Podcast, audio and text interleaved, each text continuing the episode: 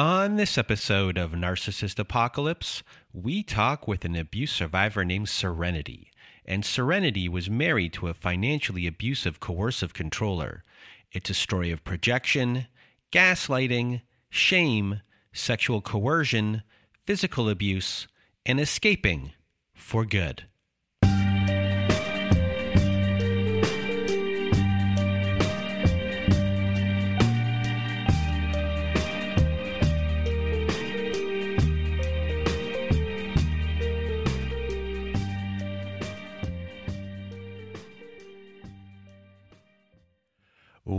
Welcome to Narcissist Apocalypse, everyone. I am Brandon Chadwick, and with me today we have Serenity. How are you? I'm doing well. Thank you. Well, thank you for being here with us today, Serenity. And if you want to be a guest like Serenity is today, please do go to our website at narcissistapocalypse.com. Top of the page, there's a button that says guest form.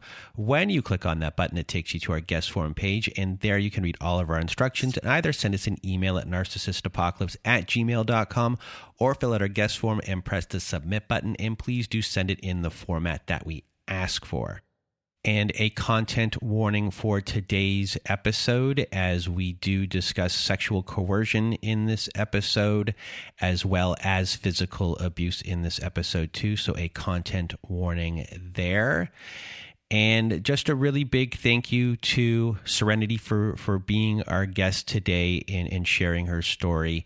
So I'm now just going to get out of my way and your way. Serenity, the floor is now yours. Okay. Thank you, Brandon. Um, thank you for giving people like me a platform.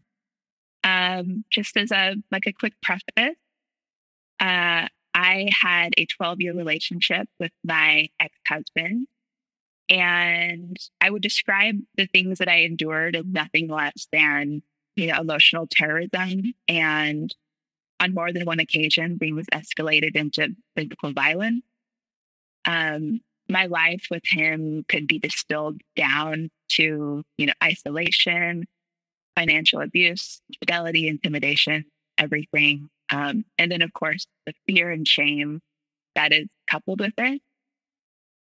I think when you're with someone like him, you have been conditioned since childhood to abandon your own needs and to disregard your boundaries. And you've developed these like maladaptive survival mechanisms. And so this just kind of becomes the norm.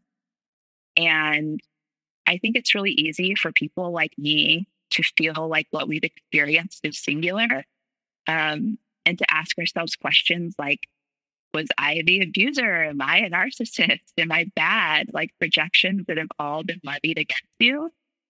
Um, but, you know, I know that what really happened happened. And, you know, if I've learned anything from stories told here, that my experience was not singular. And, you know, despite any trauma that seems to be embedded at this cellular level, um, you know, we can heal from the abuse that happened. Uh, so I'm going to dig into the before. My my childhood, my upbringing, just briefly. Um, before I met my ex husband, I was very confident. I always had this really solid sense of self and like a strong moral compass. I sort of guided myself on, you know, going against the norm of where I was living, but I I did have trouble at home. My father was undiagnosed bipolar, and he had a really terrible temper, which I think initiated a lifelong aversion to loud sounds and yelling. Um, he was often absent from the house and would spend most of his time at work. And my mom had her own separate issues. Those began in her own childhood. Uh, later in life, I would come to see her as emotionally immature. You know, she was always really preoccupied with her own needs and she had a tendency to like enmesh with certain children and not be respectful of boundaries.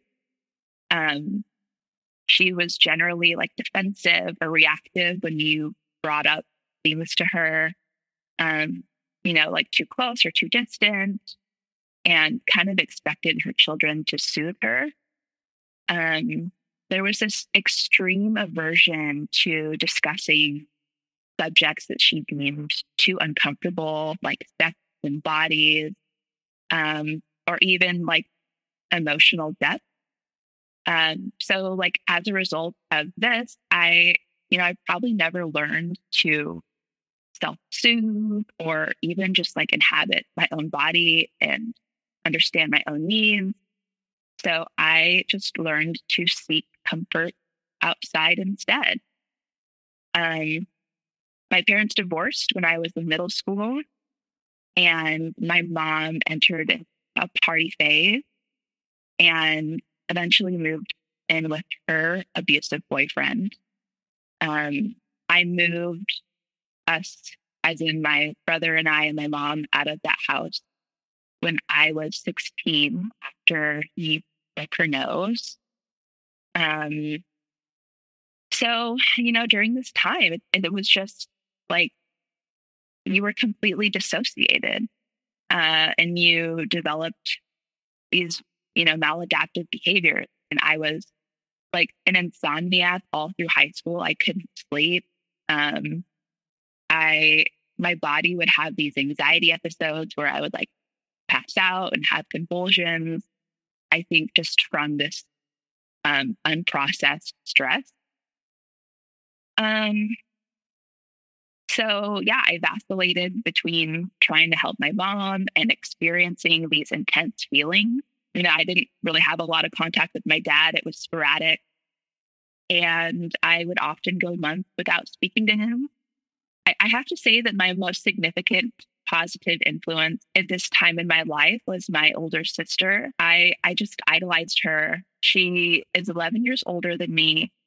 Um, but she moved out of the house when I was pretty young because her and my mom had their own tumultuous relationship. After she left, I was just alone with all of these big people and big emotions. And um, looking back, I can I realized that I leaned on the attention of boys pretty heavily. I, I think I sought their attention as this like type of self validation, and I didn't have any boundaries. So I struggled saying no, like even in uncomfortable situations, because I was like terrified of criticism and abandonment and this rejection. And I had no idea how to articulate my own needs. And I started dating an older boy as a freshman. And um, my sophomore year of college, I um, I got pregnant, and the father was my longtime on and off again high school boyfriend. But this time, he was not interested in being a father. And I moved home and had the baby, and uh, dropped out of college and decided to support him and I by myself. So, after this happens, how are you feeling about yourself and what kind of future do you see for yourself? As far as I saw myself, I was miserable. Everything seemed so bleak. Um, the world is a really unforgiving place for a young single mom, especially one who lives in a more rural place in America. Um, the judgment was so visceral. And I had moved home and dropped out of college, which was in itself a really hard thing to do because I've always really valued education. And even though I was at home and I was working with my my baby, my plan was to move across the country to live with my sister and finish college and go and get away from this place where I felt tremendous judgment and was essentially isolated. And um, that plan was interrupted by meeting my ex husband. And this ex husband is who your story is about. So, I guess give us a good 3D picture of who he is. Okay. Um, well, my ex is an interesting guy. His mom passed away when he was young, and his father was abusive to him physically, mentally. His family grew up extremely impoverished. And later, I would, you know, come to see firsthand the strained relationship between my ex and his dad. He was passed around to various relatives when his mom was sick. And I don't think he developed any secure attachment to adults. He I, instead like enmeshes with people and creates this like almost codependent relationship. Um, he started working at a young age and developed this really strong work ethic to survive. He's incredibly smart and talented in many, many ways. He's super charismatic. He started a company that was extremely successful. And this success, coupled with the trauma of his childhood, I think ended up feeding his grandiosity. As, as long as I knew him, he fixated on what was done to him as a child. And he developed this really extreme sense of entitlement when it came to like justice. Um, he would often repeat these stories from childhood ad nauseum. I think I've heard the same stories from his childhood or teachers. I mean, a thousand times. So I'm just going to interject here for a second so I can kind of frame it to myself for who I think he is. And in my mind, he's this person who came from nothing. And this is what he's kind of telling himself that he came from nothing and that he overcame it and that he was going to show it to the world and that he really sees himself as kind of like a man of the people and like he's he's not an immigrant but he's still thinking to himself that he is the American dream. He came from nothing and made something of himself, and now he's going to show everyone that that's who he is. Yes, absolutely correct. Um, and and to that point, he had this attitude that no one could have it worse than him, and therefore, no one was smarter than him. No one was stronger than him. He like if you had told him a story about your childhood, he simply would not believe you. And this like otherness and this attachment to being unique is like a true core tenet of this guy's uh, identity. And he'll present himself in these like outlandish outfits and he drives expensive vehicles and will say purposefully like provocative things to garner attention. And he, this sounds like hyperbolic, but he peddles himself as this neo philosopher. And he is often said, like in all seriousness, that he is working on starting a religion or is going to solve like the meaning of life. And I, I, truly think he believes that he has the capacity to answer that. Like when you're in a relationship with this type of individual, there is literally no space for nuance, for like ambiguity or your own opinions, even. So, like, his word is not only final, but in his mind, it carries like universal truth because he's started from one place and he's gotten himself to this place. So, everything that happened like in between gave him the tools to become this like all knowing individual. So now that we have a good 3D picture of who he is, how did you two meet? Well, it's kind of strange in retrospect. Uh, but my ex and I were introduced when my son was four months old. And I had recently turned 20. He was 33, 34. I was taken out to his place of work with a group of friends it was a friend of mine and a colleague that she was dating. She was my age, and uh, the colleague was closer to my ex husband's age. And I was essentially shown off to see if he would be interested. I am now the age that he was when he met me.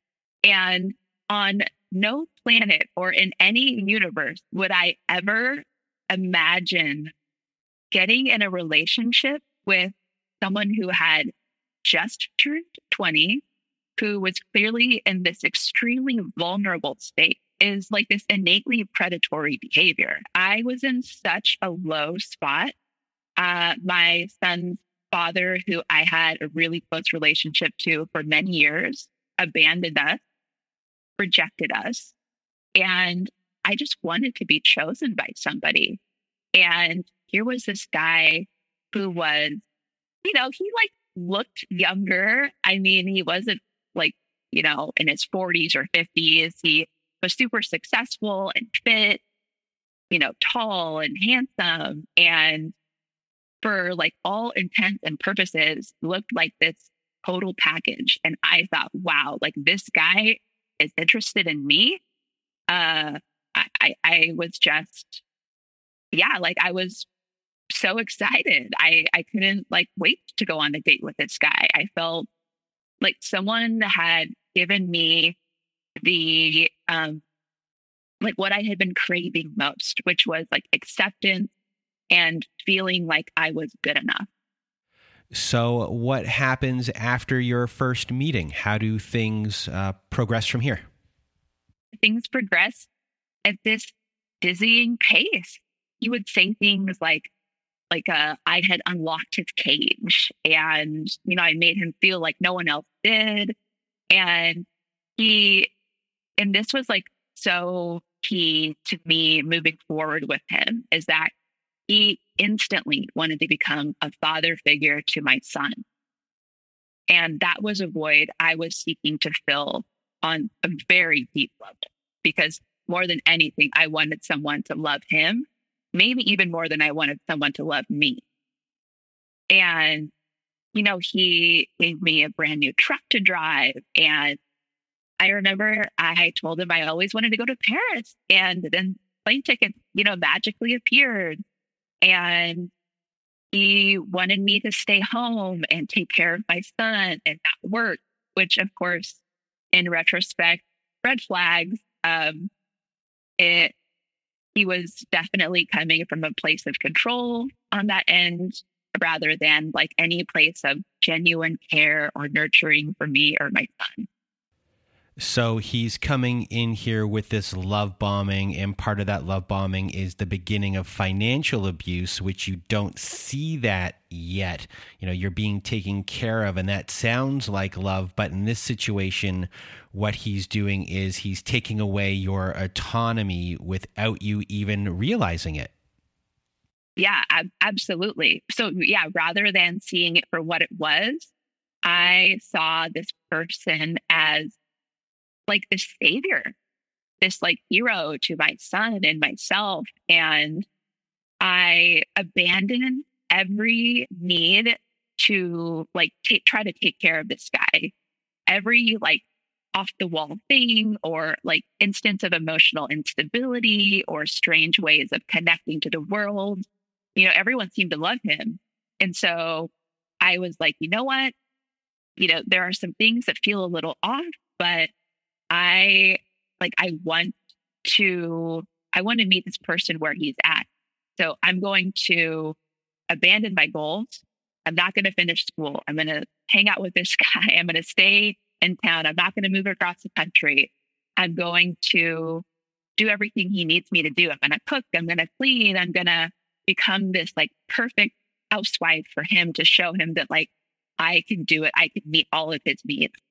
So, from here, how did everything progress or devolve after the initial uh, love bombing was done? So, he would often pontificate about how I needed his guidance and that any relation or like any conflict in our relationship was due to my own shortcoming. And this was internalized really quickly because I had no sense of self at this point. I was destroyed by um, what had happened with me and my son. And so I was willing to take his word at face value And he would tell me things like, you know, I didn't know how to love anybody yet, or, you know, that my mom and dad had done this irreparable damage to me. And I would see all of these things. Like he would have these mood swings. He would like stonewall and all of these things really triggered my own sense of like abandonment and rejection. So I would just try harder. I would like self abandon harder to try and become the person that he wanted me to become. And so like the this emotional crazy making and like the isolation really began just a few months into our relationship. And I kept thinking to myself, well, he's right. Like, I did have dysfunction growing up, but I was like bearing the brunt of all of the emotional labor regarding like the increasing problems in our relationship. And you would have these explosive anger episodes and get really tense. And he would, you know, make these statements like, I'm the strongest person you'll ever meet. Or he would often say, like, I'm not changing, which is, you know, I feel for whatever reason, it's like at that point in my life, when I heard him say, I'm not changing, rather than taking it for what it was, he was telling the truth. He would not change. He never did change. Uh, I just decided to try harder. To that end, the things that he praised me for in the beginning were now becoming sources of criticism. And I I learned early on that the um, one of his tactics would be to inflict emotional damage, and it's hard to talk about, but he would inflict emotional damage and then coerce me into um, physical intimacy. And it was almost like he was like turned on or experienced some sort of like sexual gratification by seeing my emotional responses to like an outburst or conflict he would like to see me cry. And the sad thing is, is I learned that, you know, being physical seemed to like kind of reset things for him. So like I would just acquiesce. I would, I would give in. And, you know, despite being withdrawn and still feeling so terrible from things that he had said or done, um, it was a really, really confusing dynamic. So he would he would say things to hurt me, and it would generally be something to the effect like, um, I was flawed or damaged, or he would say things like, you don't know how to love. And this would make me feel so defective inside. And of course, like my emotional response would be to cry or feel bad. I would say, I would like cry and be like, I'm sorry. I, I'm sorry that I can't be good enough. And he would see that and that would trigger a response in him. And he would come up and like force me into this embrace, which then like triggered, he would be become aroused. And even though like I'm still crying, I am like not in any space to engage with this person physically. It almost always ended up in us engaging in like intimacy. At this point, I I can see that there is something really flawed, not only about our relationship, um, but him as a person. Like this doesn't feel right, feels gross. I I don't want it. Um, but I also know that being physical reset, like reset his whole his clock, if you will. And I, think to myself, I I can't move on because this guy is attached to my son. Like my son is attached to him. He's calling him dad. And not only that, but around 10 months, nine months into our relationship, I got pregnant with my second son, with with his biological child. And that I was I was stuck. I was with him for good. So, what happens while you're pregnant and then after you do have the child? I mean, while I was pregnant, he has always been someone who was really critical and judgmental of folks who carried extra weight. And so I developed this complex surrounding my weight. I felt like all of this pressure to not gain weight and to do things his way and to stay like appealing to him. Um, but the problems really set in after I gave birth. And that is when, so before then, he had this sort of, I know what's right. I'm older, I'm stronger, I'm more successful. I'm going to coach you into the person that you need to be to meet my needs. But after I gave birth to my second son is when his cruelty set in. After I gave birth, I was always doing something wrong or being too fussy over the kids, which he would constantly say would make them like spoiled or soft.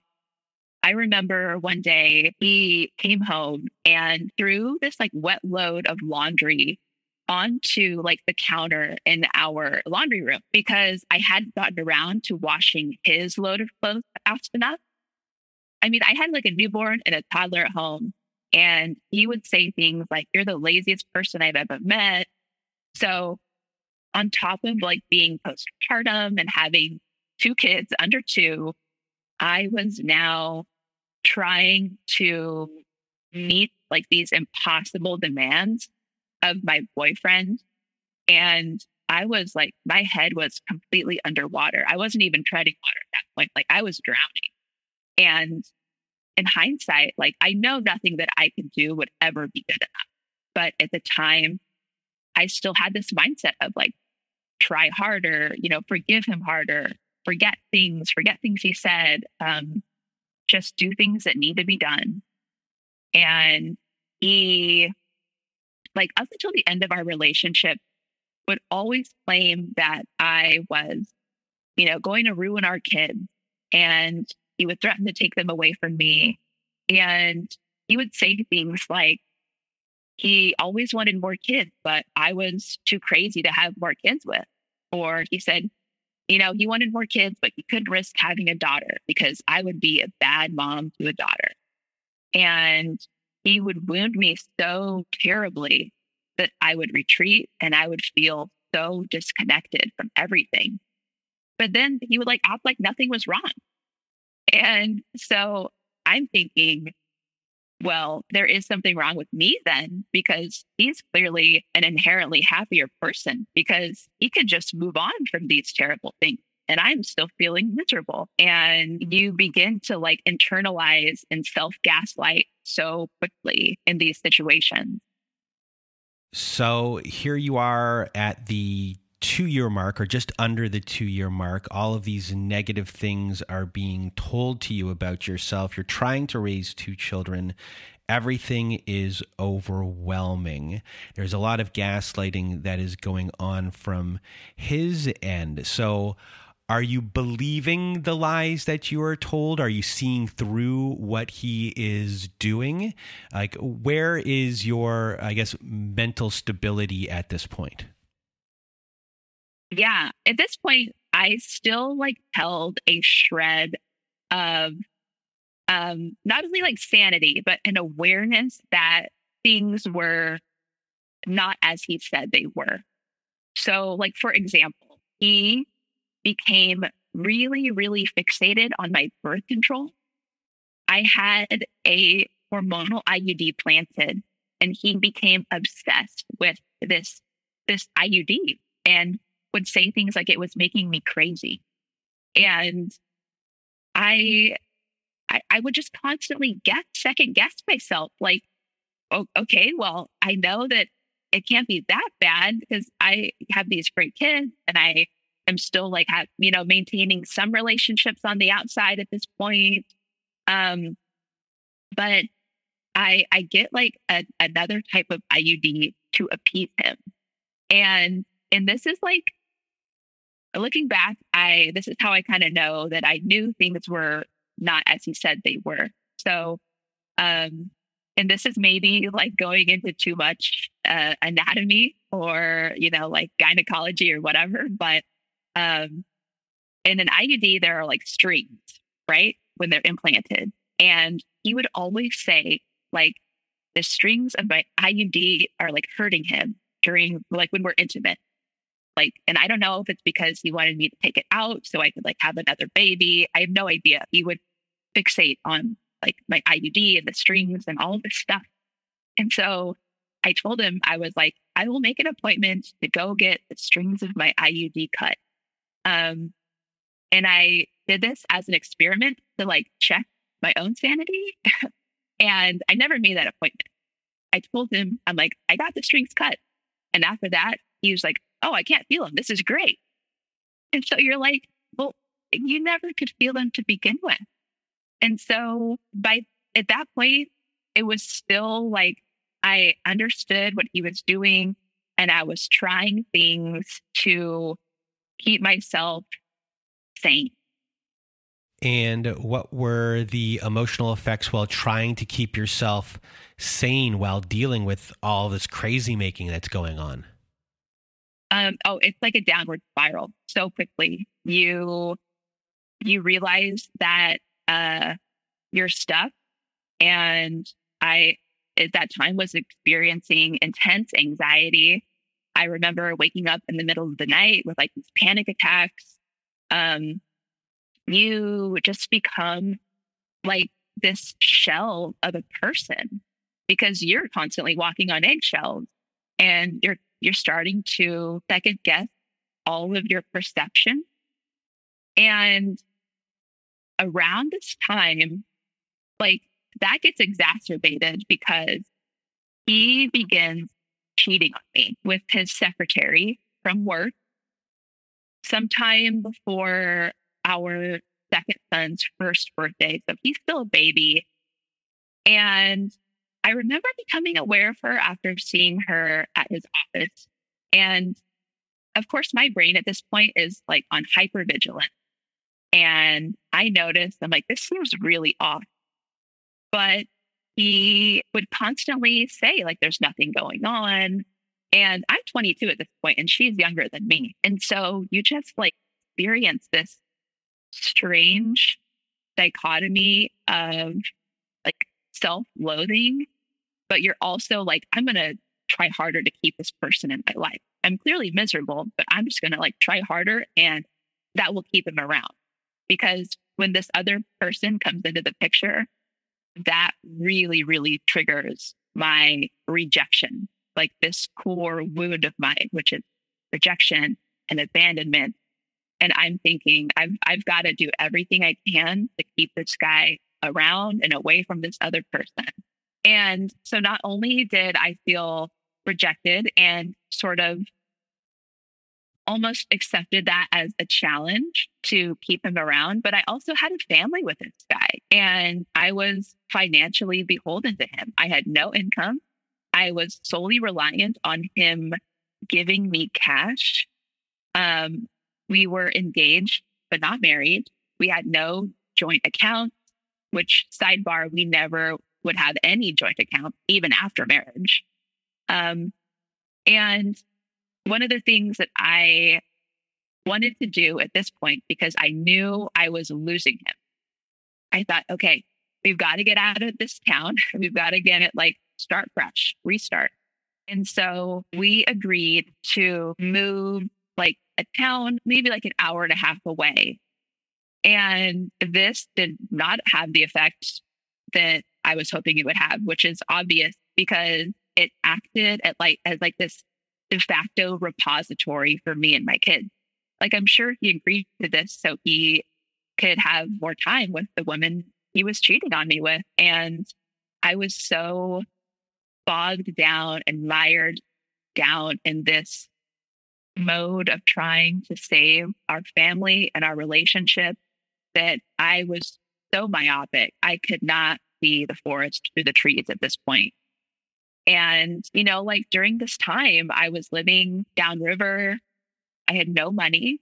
And every time, oh, what I did have was his credit card on Amazon. So I could order things off there, but that was it. And so one time I was driving back to our old town uh, to attend a, fe- a friend's funeral. And I did not have enough money to pay for gas. So I went as far as I could. I pulled into a gas station and I asked the attendant because in this place I live, people pump gas for you. And I asked the attendant if there was any way I could call my fiance and input his credit card information into the gas kiosk. And he was like, no, you can't. That's not how these things work. And a gentleman came up to me and offered to fill up my tank.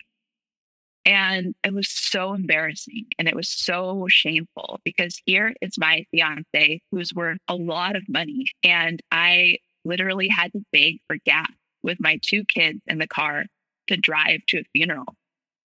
And even then, I was like, I was desperate for my kids to grow up with a family because like I didn't have that growing up.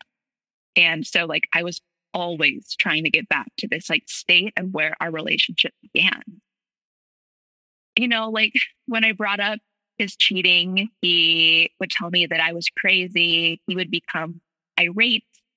And so I had moved back to the town we were living in previously. I moved in with my mom and with my two kids because we, we as in my ex and I, no longer had a house together. We sold that. And I I didn't realize it at this point, but I had been discarded. So all of this strange behavior moving forward throughout that summer, like him just coming to visit the kids or him not having a conversation with me, like, hey, let's go look at houses. We're living back here now. We should probably find a place where we can all live together. That never happened because he was done. He did not want this family anymore. He did not want me anymore. My sons and I had been discarded by this guy. And I was truly living with my head in the sand. I was completely oblivious to the fact that he was truly done. Like there was nothing I could have said or done that would have made him come back to being a family with me. And I went over to where he was staying, which was his mistress's parents' house. And I just had this conversation with him. I said, Look, I am going back to school. I am moving with our two kids across the state so I can go back to school. And this is when things turned physically violent for the first time. He, um, this is like hard to talk about, but he grabbed me and he choked me up against a chain link fence outside of this house he was staying at. And I called the cops. He was booked into jail and was bailed out the next morning. And this is when I really saw like the mask was off with this guy. I saw how intimidating he could be, that he was capable of physical violence. And I mean, I remember not long after this, he had finally purchased a house to move into. I did not ever, I did not move into that house because I was moving across the state with my kids. And I had like had his phone because at that point he still would not admit cheating on me. And I took it into a bathroom and was like looking through text, which confirmed everything. I'm not crazy. He discarded me. He cheated on me. He has this whole relationship with another person.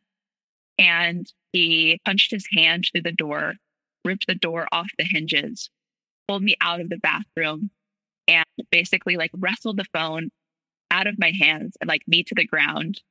And I just like sat there and cried. And that was like enough. I had to get out of there. I had to get away from person. And so I did. I packed up a U-Haul and I moved my kids across the state and I re-enrolled in in school and I started school again. So eventually he does come back and tries to hoover you back into a relationship. But before that, the time that you're in right now, before that actually happens, what is your life like during that time? Well, I was living in this mold infested townhouse with my two kids, and he was only paying me child support for our biological child. So I was truly still financially beholden to this guy.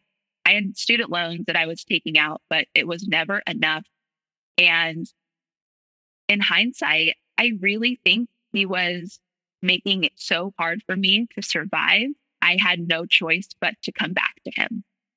And and at that point too, it's like when you have kids together and it's so hard to just leave this person and to have no contact his mistress had left him after she learned the extent of his lies to her. So he did not have that source of supply anymore. And, you know, like you just are still in such a vulnerable spot because once again, I am the lowest I've ever been, kind of just like when he met me. and I'm feeling rejected. And I am just wanting a place of comfort and security and someone to accept me again. And about 10 months after being broken up and living in, in this university town, I was really hoovered back up into this relationship with him after a relentless pursuit. You know, I felt so devalued and I just wanted to be the one he picked rather than the girl he cheated on me with. And like I said, the financial abuse was such a dark cloud. I mean, I was truly trapped. He would say things like, he wants me to like stay home and like take care of me. He wants to have another baby. And I'm thinking, like, didn't you just tell me that would be a bad mom to a daughter? And it was like being thrown off a cliff by by a person. Someone throws you off a cliff, but somehow they make it to the bottom to catch you. And he does that over and over and over. He throws you off a cliff and then somehow makes it to the bottom to catch you. And rather than see the person shoving you off a cliff, you just see the person who's catching you. You just see him catching you. And it's like that every time. And did he ever apologize for anything before you get back into the relationship with him? No, he never admitted to physically hurting me. He never admitted to cheating on me. Throughout our whole our whole relationship, he never admitted to physically hurting me or cheating on me. And when we moved back in with him, we, my kids and I, I really let a lot more things slide than before we had broken up. I think before we had broken up, I might have demanded an apology. But when we got back together, I just thought, you know what? The past is in the past. I'm going to forgive even harder this time. And that is when his grip like really tightened around me. He was so incredibly demanding of my time. He would constantly call or text. He would follow me around the house. And I literally had no time to myself. He would like try to start dressing me like he did, pressure me into start behaving and thinking uh, like himself or ways that he approved of. Like I had no credit cards, we had no joint bank accounts. I did not have access to any household bills. Um, he told me when I moved back in, I had to cut off all relationships with male friends, and I stopped doing things that I enjoyed. And this is when the self abandonment becomes complete. Like, this is when I really hit the end of the road when it comes to being an individual. And it's a really strange experience to have every bit of individualism like chipped away at. Like he allowed no space to um, individuate from him. I had no agency. And to survive, I had to align with him completely. Like I was his prisoner. And I felt this massive sense of shame for going back to him. And I tried really hard to project this like image of, oh, like the happy family. And here they are. They like, they rekindle. Things are great. The family's back together. Everyone, everyone must be so happy. Um, but like this refusal on his end to acknowledge any deceit or violence it really leads you into this deep state of paranoia and distrust, both of him and of myself. And you just internalize it so deeply and so quickly.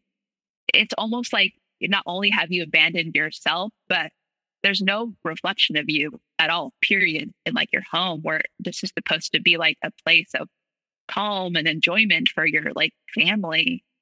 But you know, like looking back, even on holidays, they're like riddled with almost like little post it notes because he would always ruin an event like beforehand just to make sure that like I couldn't enjoy myself.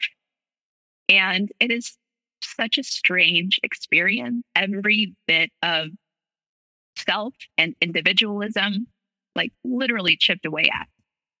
There was no space to individuate from this guy like no agency. So by this point, like the self abandonment was complete. You know, looking back, this guy like puts me through hell that he pretended I was responsible for and then played the hero like every time because he would swoop back in and, you know, be a dad for like a minute to my kids. And so I just was working under this assumption that as long as I forgave harder or forgot harder or tried harder, it, it would work and I would finally get the relationship that I had always wanted. Um, and, you know, as naive as it sounds, like I, I truly thought that that would happen someday. So you're back with him for a long period of time. You get married. You know, these cycles of dysfunction continued for a while. But what are the bigger things that are happening uh, within this dysfunction, within this abuse before the relationship ends? Yeah. So he and I were together for a couple years. We got married. And, you know, one of the the bigger ways that like he engaged in this like relationship was with me was to always pick away at the things that I valued. And, you know, he would often say things like the kids acted better for him, implying that my mothering was defective. And he would always like make jokes to cover and talk about how dumb I was. So, like, by this point, there was truly nothing left in me, but I was still like cognizant of how he was treating me. Like I, there was still something in me that was like wanting to push back, but this would always, always make it worse. So when I initiated conversations or confronted him about what was going on, there was this constant refrain of like me being the aggressor. I just wanted to fight. Like, why can't I just like let things go? And so I, all I wanted was just to be met with like this genuine good faith, just to be told like I'm sorry or to acknowledge what was happening and also at this point, like he was physically violent with me again. Um, I am Michelle. It is chaos. It is constant stress. The cycles are, of course, like like the typical tension or like incident tension. I don't know what the cycles are, but I would try and stretch out that last bit, which is like the calm, right? Like sounds so silly now, but like my rationalization was that like clearly there was something missing in me. Like there must be some disconnect on my end. So, like to numb this disconnect, I, I would just appease and I would do everything I could to suppress my own needs and cater to him constantly. I, you know, I think we're all like familiar with this phrase, like, um, if you tell yourself a lie enough times, it becomes indistinguishable from the truth, like it becomes truth. So, like during these calm phases, during these appeasement phases, things didn't actually get better. He never changed. I was like, I was just able to sustain suppressing my own needs for longer periods of time before my reserves got depleted. So it would be like tension and incident. And then in our own like weird dysfunction, there would be some sort of reconciliation. But there was no reconciliation. It was just pretending it never happened. And then I would try to stretch out that period of calm for as long as I could before I knew something else was going to happen. Like when he would be physically violent, or there would be like intimidation, or, um, you know, more emotional abuse. So you would just try to stretch that out as long as you could. But I didn't know that you can't stretch that out forever. Like at some point you become exhausted. And at some point you have to there there's an end point when it comes to that. So like because of this, because that I was so thoroughly convinced that there was something wrong with me. Um because why else would he keep hurting me? Why else would he you know be physical with me? I self-diagnosed myself with a personality disorder. Um, I do not have one, but when someone tells you that over and over again that there's something wrong with you, and I'm the type of person who will try and analyze and fit things into a box to try and make sense of them. I I just started self gaslighting in response because clearly he's he's right. Like clearly he's okay. He seems fine.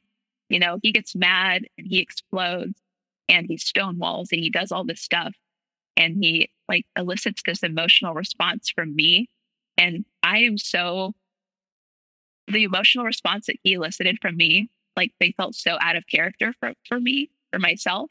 I thought, yeah, there there is something wrong with me. I I have a personality disorder. Around this time, I um, started self harming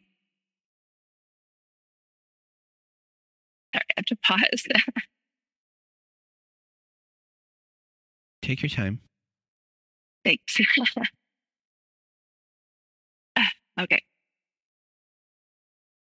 Okay. All right. We don't have to talk about it. Um, I think it's like kind of a linchpin. You know what I mean? Like, I think I think it's important. Okay. Um, around this time, I started self harming to try and like mask this extreme pain of feeling like eternally defective. Um, like during this time, you know, during the like, I had a personality disorder phase, I had like suicidal ideation. And like the embarrassment that I still feel like regarding how I reacted is still like so prevalent. You know, it was clearly clearly the lowest point in my life and my executive decision making like was not online. I was living with chronic stress and chaos and I know like my impulsive reaction, his abuse and they were just so out of line with my character. And so it's so hard to go easy on yourself and and say like, yeah, like like I was just truly just trying to survive like that time. So eventually you're working, and then once again, he convinces you to quit your job and financial abuse kind of begins again right here. So, what happens after that toward the point where you eventually do end up leaving this relationship? Um, this cycle is painful as it was. Like it persisted for years. Um, you know, but despite that, like I had a few things that sort of kept me afloat. I finished school. I started working. I ended up with this job and education that I really loved. And it was the first time that I brought home income myself in like almost a decade. And I had amazing colleagues and was making connections in the community and was starting to like develop this this friendship outside of him because I had I had no friends left. There's nothing left. And he, after about a year and a half of that, made me quit because he said my job was taking time away from the kids and ruining them, in particular, our younger son. And he gave me an ultimatum. He said, either you quit your job or I quit mine. And like the disparity of the incomes is like laughable, right? Like I'm making $40,000 a year. He makes millions. And so I just, I, I begged him, like, just to please let me keep this job. But he was intransigent. So I lied to my administration at work and I told her the line that, you know, that he had fed me, which was our younger son was experiencing anxiety and he had to go to a small private school. And I, I lost my lifeline to the outside world. And he did it on purpose. He knew exactly what he was doing. And it was around this time that I found out he was cheating on me again. Um, he had this relationship in secret with another woman and when I found out, he destroyed his phone with a shovel. Like he brought his phone out and like literally just smashed it with a shovel in front of me. And then he like took his computer and smashed it with a hammer. And like this all coincided with with the pandemic. So we, for whatever reason, like decided we're going to move. And you know, we did move after that, but that was truly the beginning of the end for me. That was like my waking up period because he, for whatever reason, when he made me quit my teaching job, um, and I think it's because it's like when a prisoner escapes, right? Like they escape prison and they get a taste of like what it's like to have a genuine connection with people. And and then it, that's like that's taken away and you're like, but wait, like people do like me. Like people like don't hate me like they say like they do. And I, I think that that job and getting out there and realizing that there's a world beyond like the confines of like the prison that he created for me exists. By this time, like I, we moved to a new town and I really could only describe my my brain state as like fried. I was I was done. And you know, like there were things where I would say I finally mustered the courage to be like, "Hey, can I take control of some of the finances? I would love to pay a bill. And I would love to be treated like an equal." And in this like signature philosophical gobbledygook, he said that I am lucky to raise his kids and I needed to be content with that. And, you know, I I had had enough.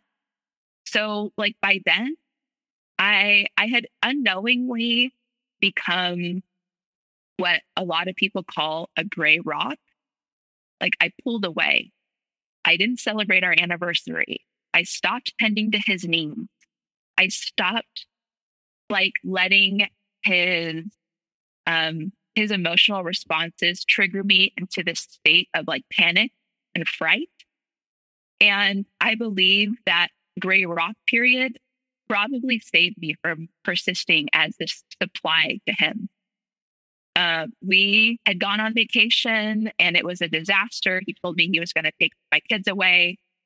And I just, I was like, you know what, we can be done. So we separated not long after that. And I, I finally entered therapy because he was paying me child support. And for the first time, I had money to spend how I wanted to spend it. And I was like, I'm going to spend it on therapy. So for the first time, I finally understood the extent of the abuse that I had suffered. And I remember describing like what my normal was, normal in like big, heavy quotation. And I remember seeing like my therapist like wide eyes. And that response changed my life because that was my normal. Like I had no idea. Like I was 20 when I met him. He was the longest relationship like I had ever had. And so I just I learned that there was nothing wrong with me and that was such a freeing state of being. Like I learned that like my hypersensitivity and my like hypervigilance like these are all responses to abuse and like my defensiveness was literally just that. Like it was response a threat. Like he was a threat. And after we separated, we started couples therapy as a way to like mitigate the fallout for our kids. For whatever reason, he agreed. Our couples therapist became worried enough for my emotional and physical being that he actually contacted my individual therapist. Um, I don't think that is common for like therapists to like reach out that way. Um, but I remember thinking like, oh, like this is this was bad. like knowing now what I know about narcissistic projection. Uh, in one of those couples therapy sessions, he was telling this really long story about how he thought that me and our friends that we were on a boat with wanted to kill him. And like I said about like narcissistic projection, uh, like that that instance never happened. But knowing now what I know, like it's truly scary. Like I I truly feel that this person would have really hurt me if I had stayed we got a divorce. I told him I couldn't be his wife. You know, I decided to keep lawyers out of it because I was, again, I had no money. I was financially beholden to this guy. And I knew that if I did, he would make my life hell. Um, so I just try to make it as amicable as possible. And um, we we we we divorced and things were going okay until I got a partner, until I started dating again. And that is when the post separation abuse really started. Because before then, I think he had changed his tactics to try and manipulate me. Things were actually better than ever. When we were separated, he was like understanding and I'll go to couples therapy and like Mr. Nice.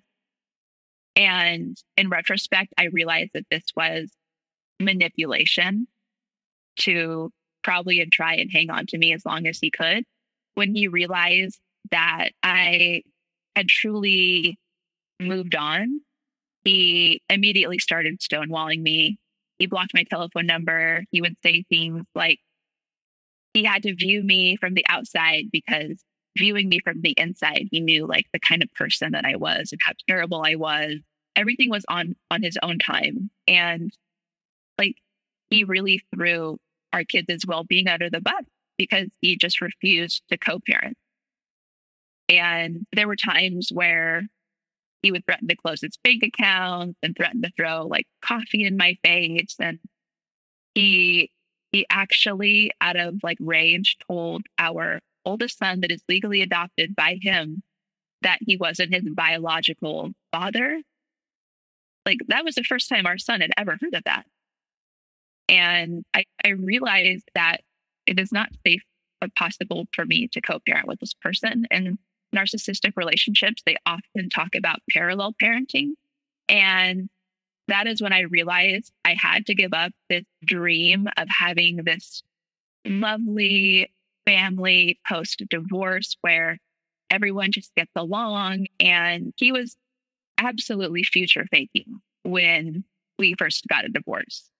He was pretending to be something that he was not. And once again, his mask came off when I started dating. And you realized that there never was going to be an amicable split. Like I could not, I you can't co-parent with someone who will use kids and their well-being as a weapon against you. You know, throughout a relationship, you would constantly say things like, "You don't even know me. You'll never know me," and that gave him like carte blanche to run roughshod all over me and my perceptions of events and reality. You know, in retrospect, that was probably his biggest projection. Like, I don't think I will ever know this person. I don't think I will ever know the like extent of his lies or will remain like an enigma to me forever. And I have to be okay with that because he's not safe for me to be around. So, with everything that's happened in the aftermath, people have the healing process and is not always a linear process. So, for you, how has your process been going? Well, it's not a straightforward one. Um, it's not linear. And some days, you know, better than others. I struggle with short term memory and you know, like inhabiting my body when I'm feeling, um, you know, emotions like sadness or anger. I just want to like leave and my like my brain spaceship dissociate, get out of here. Um, I, you know, still struggle with being highly reactive. Um, but like it's it, it's it is possible to like heal from these these people. I'm in therapy still and have this vast support group surrounding me. Like I finally, um, yeah, I finally like muster the courage to to talk about this, and I I feel connected with like friends and family once again. My kids and I are in therapy together. Like I can I can feel myself start to relax, like to let my guard down, because like I did get out. Like I did I did make it out. And you did make it out, and you're doing our show today. And I know you wanted to help so many people by being on the show. And I also know that you were very nervous coming into recording this episode, as many people are. And now we're pretty much done. So for you, you know, going through the process of talking to me and doing the pre-call and, you know, getting everything organized to today and finishing, how does everything feel for you after just kind of letting everything out here today? You know, this is like cliche to say, maybe a little trite, but it's liberating. Like it feels um like self-validation after years and years and years of like lying to yourself, not lying to yourself, but like the self gaslighting, right? And making excuses like for someone for so long because the way that they were treating you was so, you felt such shame about it for like staying. And yeah, it really does feel so liberating. Well, I just want to thank you for being here with me today and being open in our pre call and all the notes and things that I had for you and incorporating everything into that today because we really wanted to give a 3D picture of who you were dealing with and what you were experiencing and how you felt about everything. And you just did a really great job. And I can't thank you enough for being here with me, with us today, and validating everyone's experience because I know that's the one thing that you really wanted to do most to make people feel uh, less alone through your story. And you did that today. And I really can't thank you enough for being here. Well, I, I just want to reiterate thank you so much for the work that you do, for the platform that you provide survivors. Um, it is so invaluable uh, hearing other people's stories and getting that validation. And without uh, your podcast, I I think I probably still would have like kept this to myself. I would have probably realized that you know things bad things happened and um, I could just move on. But hearing everyone else's stories really is so inspiring. So thank you. Well, Serenity, I really want to thank you so much once again for being here. And if you want to be a guest like Serenity was today, please do go to our website at narcissistapocalypse.com. Top of the page, there's a button that says guest form. When you click on that button, it takes you to our guest form page. There you can read all of our instructions and either send us an email at narcissistapocalypse at gmail.com or fill out our guest form and press the submit button. And please do send it in the format that we ask for. And if you're someone that needs support, we here at Narcissist Apocalypse have a support group. So at narcissistapocalypse.com, top of the page, there's a button that says support group. When you click on that button, it takes you to our very own safe social network. And inside, you'll see that we have Zoom meetings every Wednesday night, Thursday afternoons, and Saturday nights. We also have forum boards for you to post on to get the validation that you need from survivors just like you. It is a wonderful group of people on there, so you can share your experience with all of them and make friends too. And if you just need support, join our group today. And if you need even more support, please do visit our friends at domesticshelters.org. At domesticshelters.org, they have articles and resources to help you make sense of what you're dealing with. They have every phone number and email address and web address for shelters and agencies, no matter how big or small the town you are in. Domesticshelters.org has it there.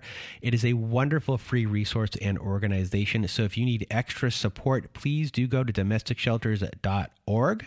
And we have a new friend to the show, and it is a place called Shelter Movers. And Shelter Movers can be found at sheltermovers.com. And Shelter Movers helps survivors of domestic violence transition to a better and safer life. And it is a volunteer organization, a donor supported charitable organization as well. It is currently only in Canada, but they're looking to move into the United States. And what they do is they help coordinate moves for people that are getting out of domestic violence. They help you to safety and get all of your things out of your home and into storage, all of your belongings into storage, and they can do this for your pets and livestock too. It is a wonderful organization. So if you need help from them or just want to donate to them, please go to sheltermovers.com. And that is it for today's story. So for myself and Serenity, we hope you have a good night.